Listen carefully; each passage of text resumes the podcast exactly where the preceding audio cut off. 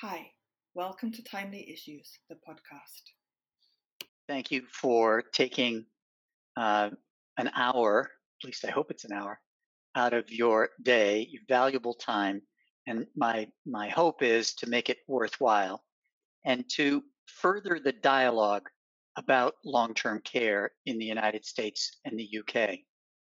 I've used the title Failure to Thrive as an homage to one of the papers that uh, was produced back in 2014, I think, that first scoped out for me the real difficulties involved in this in the long-term care sector. Failure to thrive generally describes a complex array of chronic conditions which in an aging person uh, result in a general deterioration and a general failing in health. And I believe that that situation describes what's occurring in long term care uh, very accurately. What I'd like to talk about today is the current situation, as well as what might happen regarding recovery. Uh, the news hasn't been good, uh, continues to come in in pretty difficult uh, tranches. This was an article from one of the New Yorker magazine supplements the American nursing home design is a failure. And while I disagree with the glib nature of the article, I must say that it's generally uh, not untrue. What we're going to talk about is we're going to talk about structures, programs, technology, and information systems, means of production, which in these markets means um, labor, culture, and outcomes. And we're also, we will talk a bit about economics and how they are impacting this failure to thrive in long term care. Please understand that I, i'm fond of definitions. They describe generally where we start and how to uh, deconstruct a problem. And this is nothing less than a crisis. And a crisis, of course, is an adverse event which has an impact on your brand. And the brand long term care, the brand congregate care, nursing homes, all of these brands are being damaged badly in the current uh, pandemic and the aftermath. Uh, the question, of course, is what can we do to save and salvage what we can from the sector?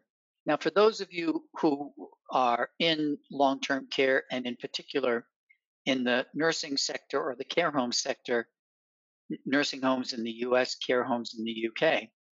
Um, what you're wondering, of course, is whether the market will recover. Uh, and of course, the question is, it will, won't it? Um, there are durable segments to the long term care markets, and these are in the skilled nursing uh, and nursing home environment.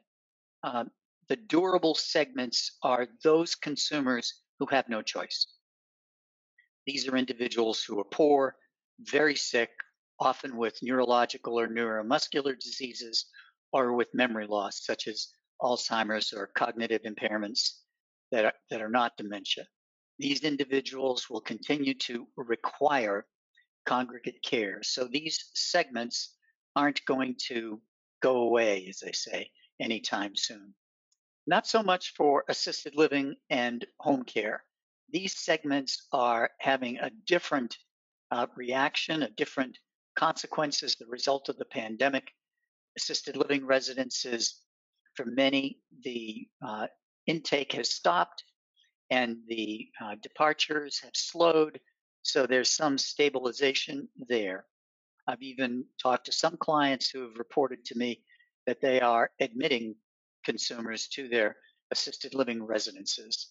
Uh, I think these, however, are the exception rather than the rule.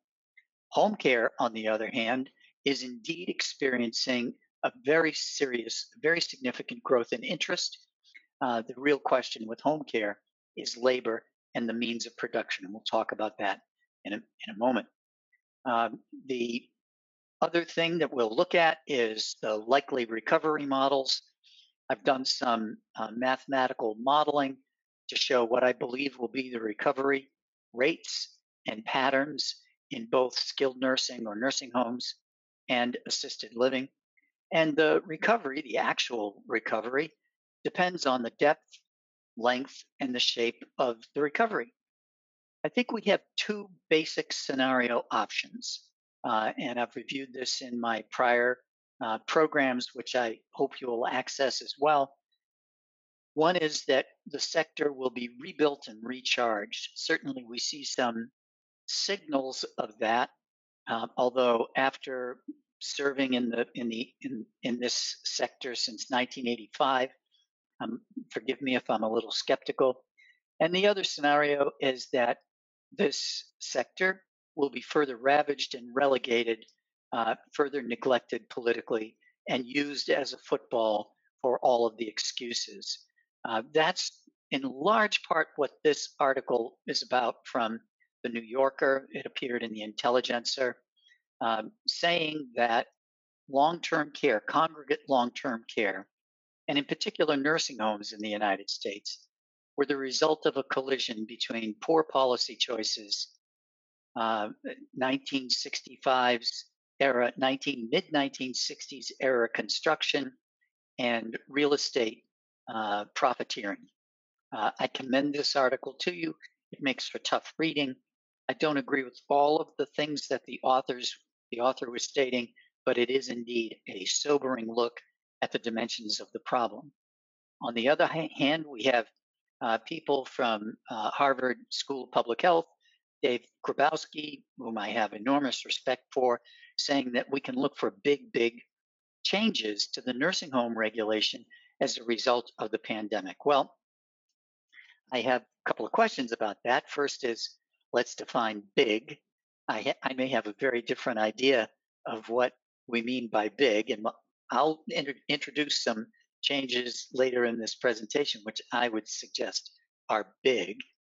And then uh, the issue of nursing home regulation.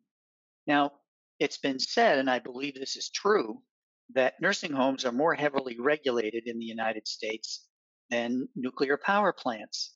I've certainly seen the shelves of regulatory manuals on my clients' uh, offices bookshelves, and each of them has some element that needs to be observed.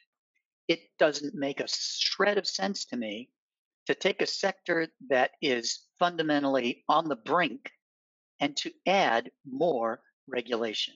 In fact, if anything, we need to remove regulation and more carefully evaluate what can and should be done to save the sector.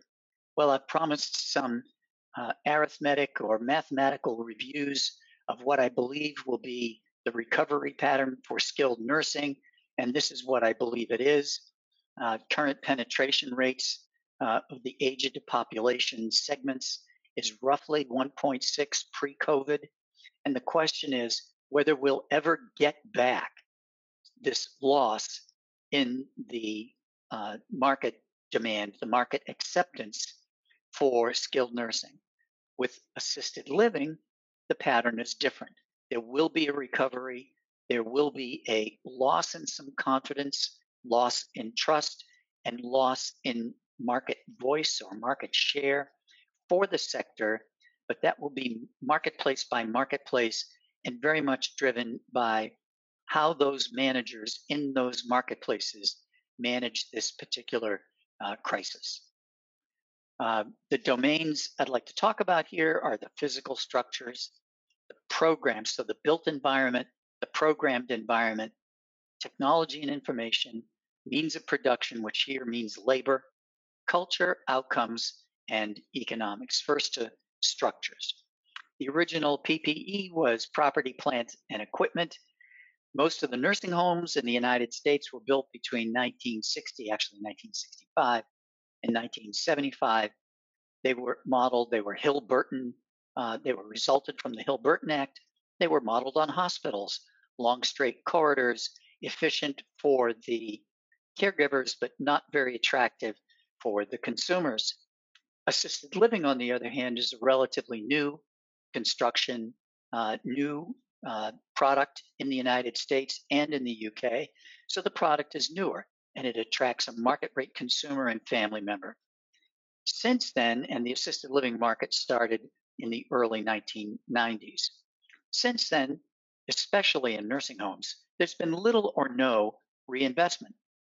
Capitalization in the sector has been extractive, meaning that the cap capitalization that's that's capitalization the capital formation which has occurred in the sector has been extractive. People have removed organizations have removed money from the sector through a variety of mechanisms, and the federal government has withdrawn fiscal support. Now, the federal government supports the sector, the nursing home sector in particular, through the Medicaid program and the assisted living uh, sector partially through the Medicaid waiver program.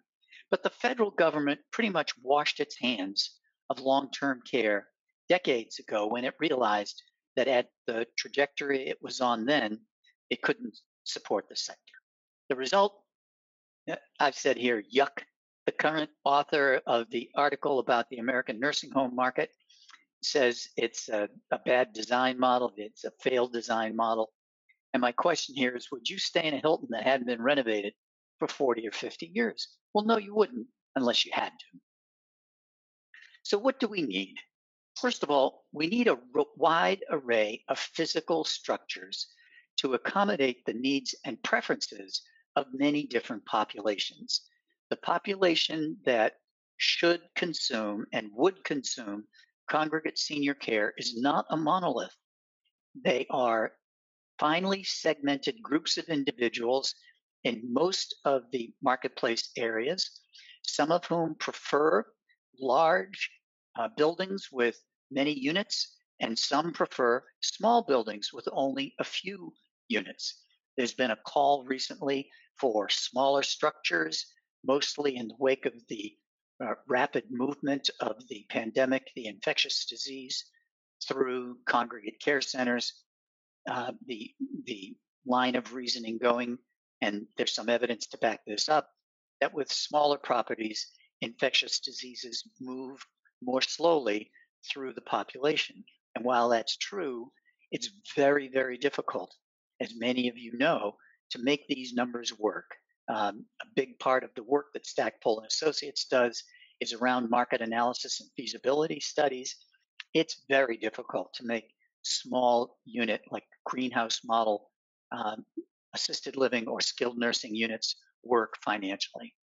Uh, large like college dormitories with attractive common spaces will be appeal to certain segments. Medium size, like assisted living residences, will appeal to other market segments, and small, like McMansions for small groups of related, unrelated individuals.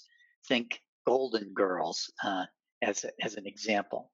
Supply studies have been benchmarking, but not qualitative qualitative analysis. What can the investors extract versus contribute? The real estate undergirds this sector. So the questions are what can we do to invest in the sector with the proceeds from those investments staying in the sector? The other issue for structure, and this is an overlap, is telecommunications and information infrastructure, which is extremely poor in the vast majority of nursing homes and moderate to average in most assisted living residences. And the critical issue here is access to capital. Who can afford this stuff? Only people who can access capital. And in the current environment, with occupancies down, with the uh, admissions slowed to a creep in most locations, accessing capital promises to be even more difficult in the near term. And we can watch these patterns working out, working themselves out in the capital markets as well. Why don't we get what we need? Well, first of all, uh, we need a new federal Hill-Burton Act.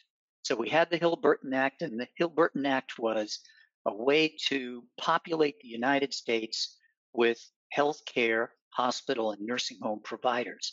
And it succeeded. There's no reason we can't do something similar at this time. The United States and the UK have flooded the capital markets with cash. Uh, there is an opportunity here to carve out some pieces to give access to capital so that nursing centers in particular and even assisted living residences can rebuild to better accommodate the populations that are with them now and are uh, awaiting in the wings. Uh, the other reason why we don't get what we need is that the existing operators have a pattern of competing with each other. So there's little collaboration state to state with the state assisted living residences or nursing home operators going to the uh, going to the policymakers uh, in order to uh, plead their case for what's needed. And I'm not talking about a day on what a day on the Capitol Hill, um, the American Healthcare Association or Leading Age pleading for more money. Uh, once the bleeding is gone, the pleading is over. What we really need is we need a collaboration, cooperation to focus on what we need. And I'm going to talk further about that in addition to access to capital. Uh, the sector has focused on profit, not the future. So these many of you are uh, dealing with existential threats to your operations. Uh, the cash, uh, the days cash on hand in the sector by several studies was a pittance compared to what it is in many other sectors, which means that the nursing homes and assisted living residences, but nursing homes in particular, had very little resilience uh, for such a supply and demand side shock as we've experienced. And finally, I'm going to say it pays to confuse the consumer. We have done a poor job in the sector explaining to consumers how to navigate this incredibly complicated long term care system. I'll talk further about that in terms of what I think we can do that's truly disruptive and a big, big change. Also, providers don't bargain together. Uh, it's true that there are associations. There's Leading Age, the American Healthcare Association, the American College of Healthcare Administrators, and others. But seldom do we see them truly going shoulder to shoulder and taking a stand on policy issues or taking a stand on innovations which would truly impact the sector. And I have to ask, uh, having been an employee of an organization that enjoyed the uh, uh, real estate investment trust benefaction, the question is do we need this arrangement in the sector at this time? And is there a way to migrate toward a more reasonable arrangement around how the property is held versus how the operator pays rent? Next, I'd like to move on to programs. The programs in long term care are fundamentally broken down into two verticals. One is locationally based programs, and the other is need based programs. And these are community based, home based, they're congregate, they're nursing, uh, and more. They're social based. Some of them are in between ISNPs and PACE. How on earth did it get this complicated? We get calls on a regular basis from family and friends who are confused, don't know what to do, don't know how to navigate the system, and can't decipher the language. The, if the consumers and their families don't know what they want or need, why aren't we, the providers and the organizations that represent the providers, why haven't we been teaching them? Why haven't we been explaining the difference between home care and the difference between nursing home care and home care, between hospice and home care? And can you get hospice while you're in skilled care? Can I get home care and then go into skilled care? I don't understand why these are not being explained through the sector through the providers to consumers in the marketplace area. So, what do we need? I'm going to suggest that we uh, wipe the eraser board, wipe the, the blackboard, and focus on three things. One is that we need screening and triage. We need a way to identify what it is that people need using objective evidence based criteria and then directing them to those channels so that they can access those services. The second principle is to fit the person to a program, not the payment.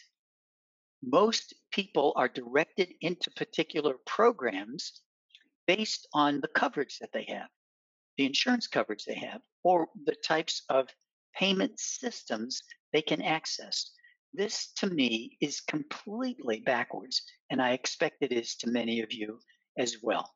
And the third thing is clear, understandable choices. And my comment here is credit default swaps are simpler than long term care choices. And maybe we need the movie The Big Short, uh, which I thought explained credit default swaps quite cleverly for long term care.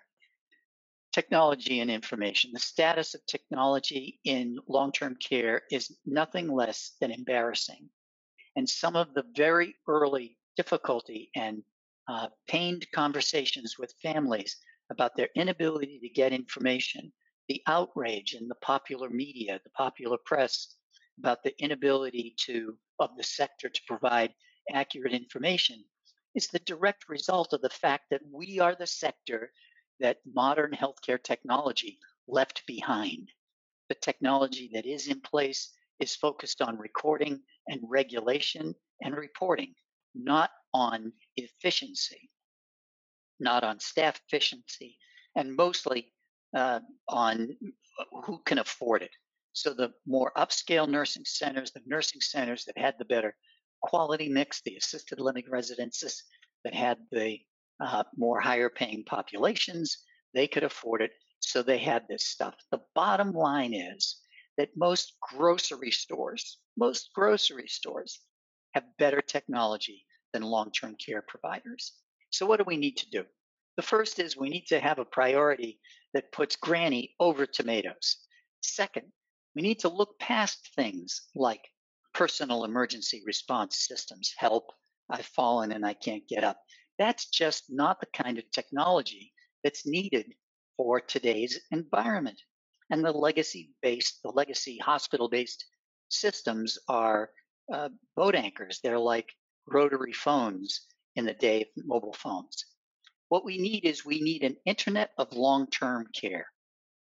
We need real electronic health records that stretch across and through long term care providers and that connect through interoperability interfaces all long term care providers. And I mean all of them the pharmacy providers, the home healthcare providers, the DME providers, the physicians, everybody. And then we need to look at something like that's being called ambient assisted living and how that will help our seniors gracefully and uh, more healthfully age in place. Um, so, the means of production, the people. The question is, who cares? Well, there are a lot of people who do uh, non-paid and paid caregivers. The question these days is who wants to work in long-term care? This is an enormous question of immediate and exigent existential uh, urgency. We need to be looking at the effects of the pandemic on the sector, on the means of production employment in this sector. We need to consider what the sources have been up to this point and what the sources will be in the future. I talked about the means of production or staff serving in long term care before. This is the latest data from Kaiser Family Foundation. There are about four and a half million long term care workers in the United States, and you can see here how they break down where they work and the types of work that they do. Uh, almost over 40% uh, and this is pre-COVID now, over 40% worked in skilled nursing facilities. It'll be very interesting to see what that proportion is and how this particular pandemic impacts those proportions. So, what's possible with regards to people and staffing? So, the first question is who wants to work in long term care? There really are people who do. And it will take probably a generation to remove the stigma associated with working in long term care. But I say, what are we waiting for? We should begin to do that now. Second, this is a disruptive innovation. We need a federal long term care jobs act. This would allow us to release federal funds to retrain the roughly 10 million people or a selection of those people who are currently unemployed, whom I would propose should be screened for personality traits, uh, other qualifications, and for loyalty, interest in, and commitment to the sector.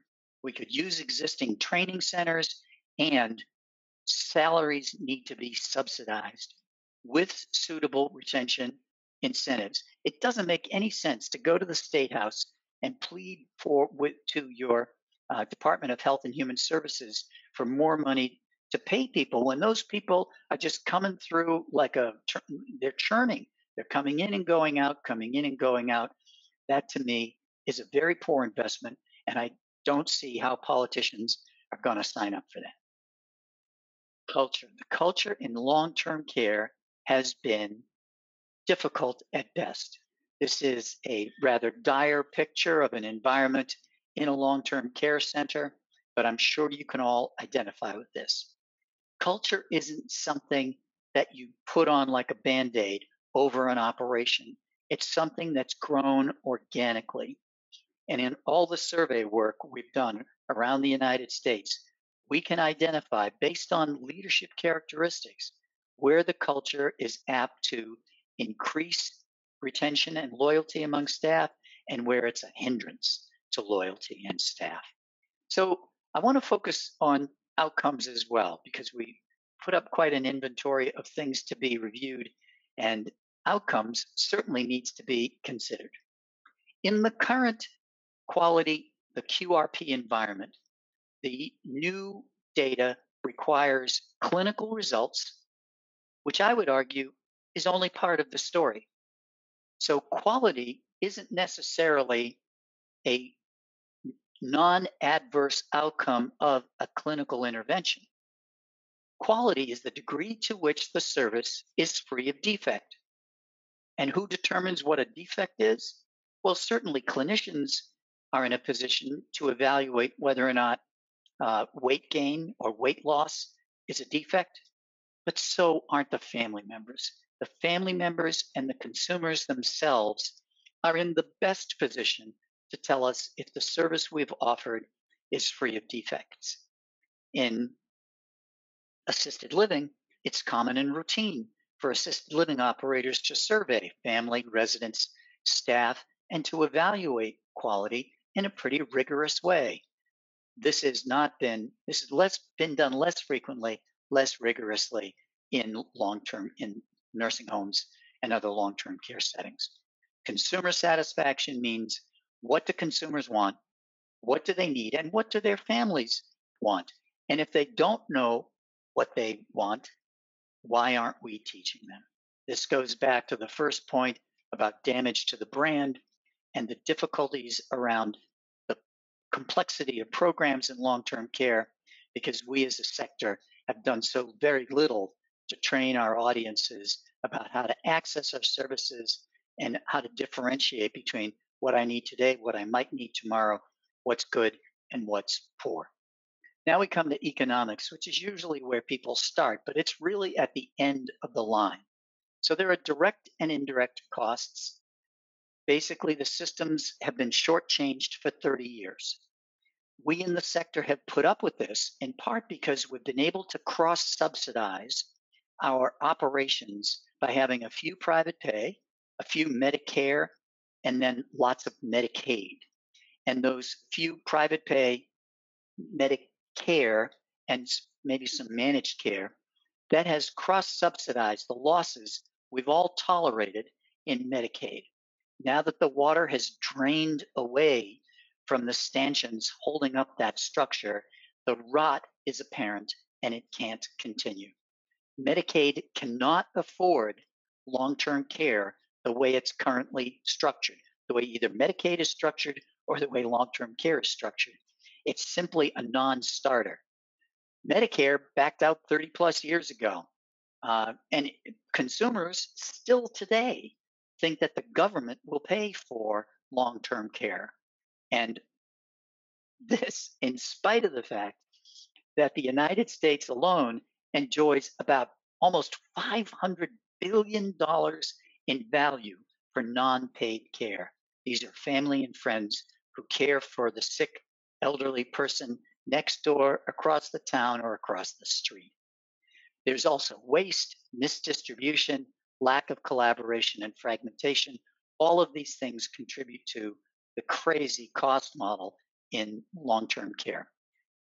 So, here's some ideas that I want to float in order to get what I think we need in long term care. And it's just right now, it's what I think we need.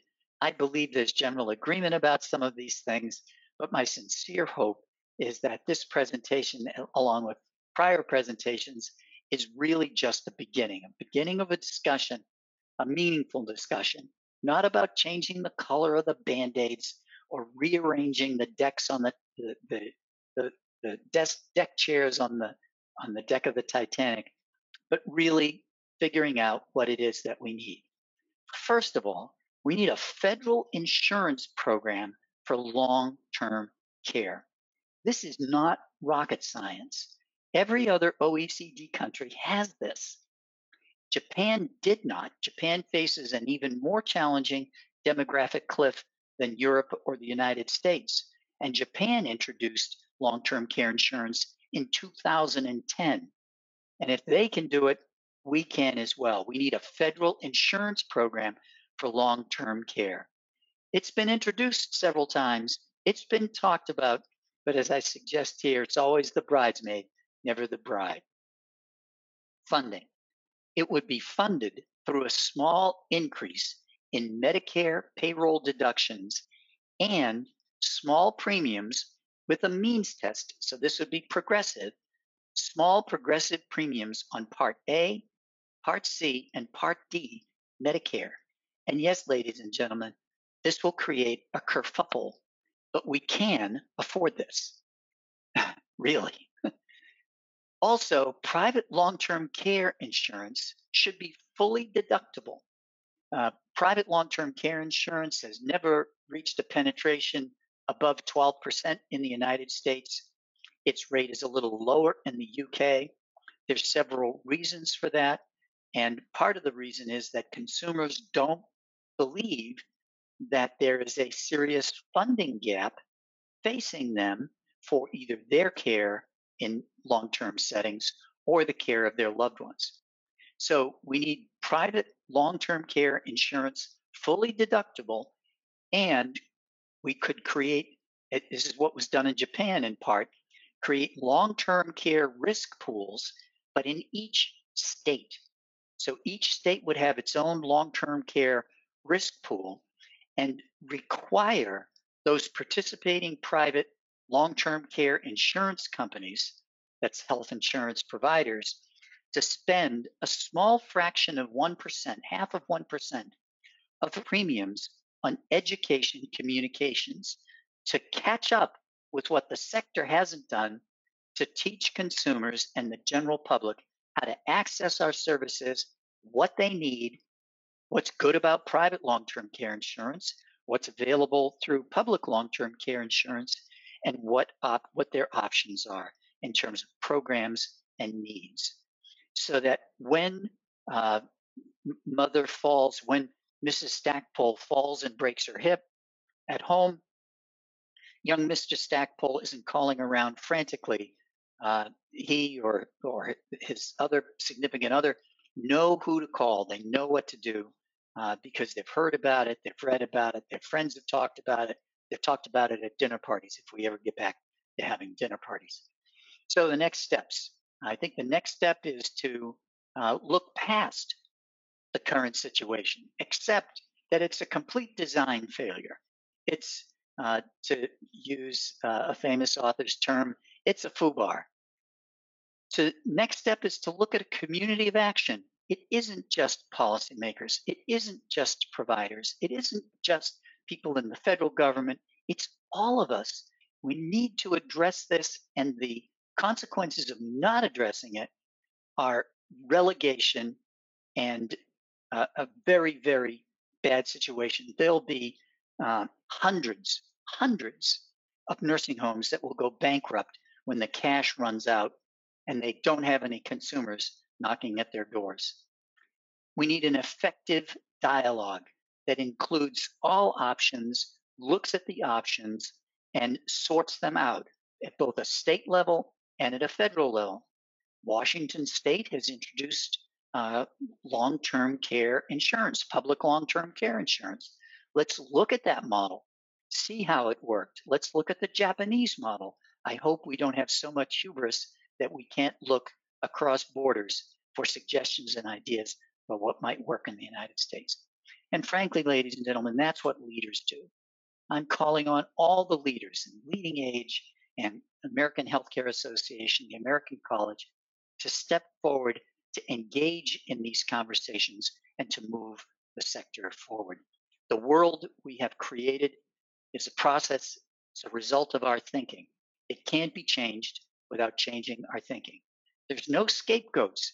We arrived at the current situation through a series of well intentioned uh, individual decisions, a series of uh, hundreds, maybe thousands of decisions about coverage benefits, inclusions, exclusions, uh, payments, funding, good research done, crummy research done. We've gotten here through these decisions.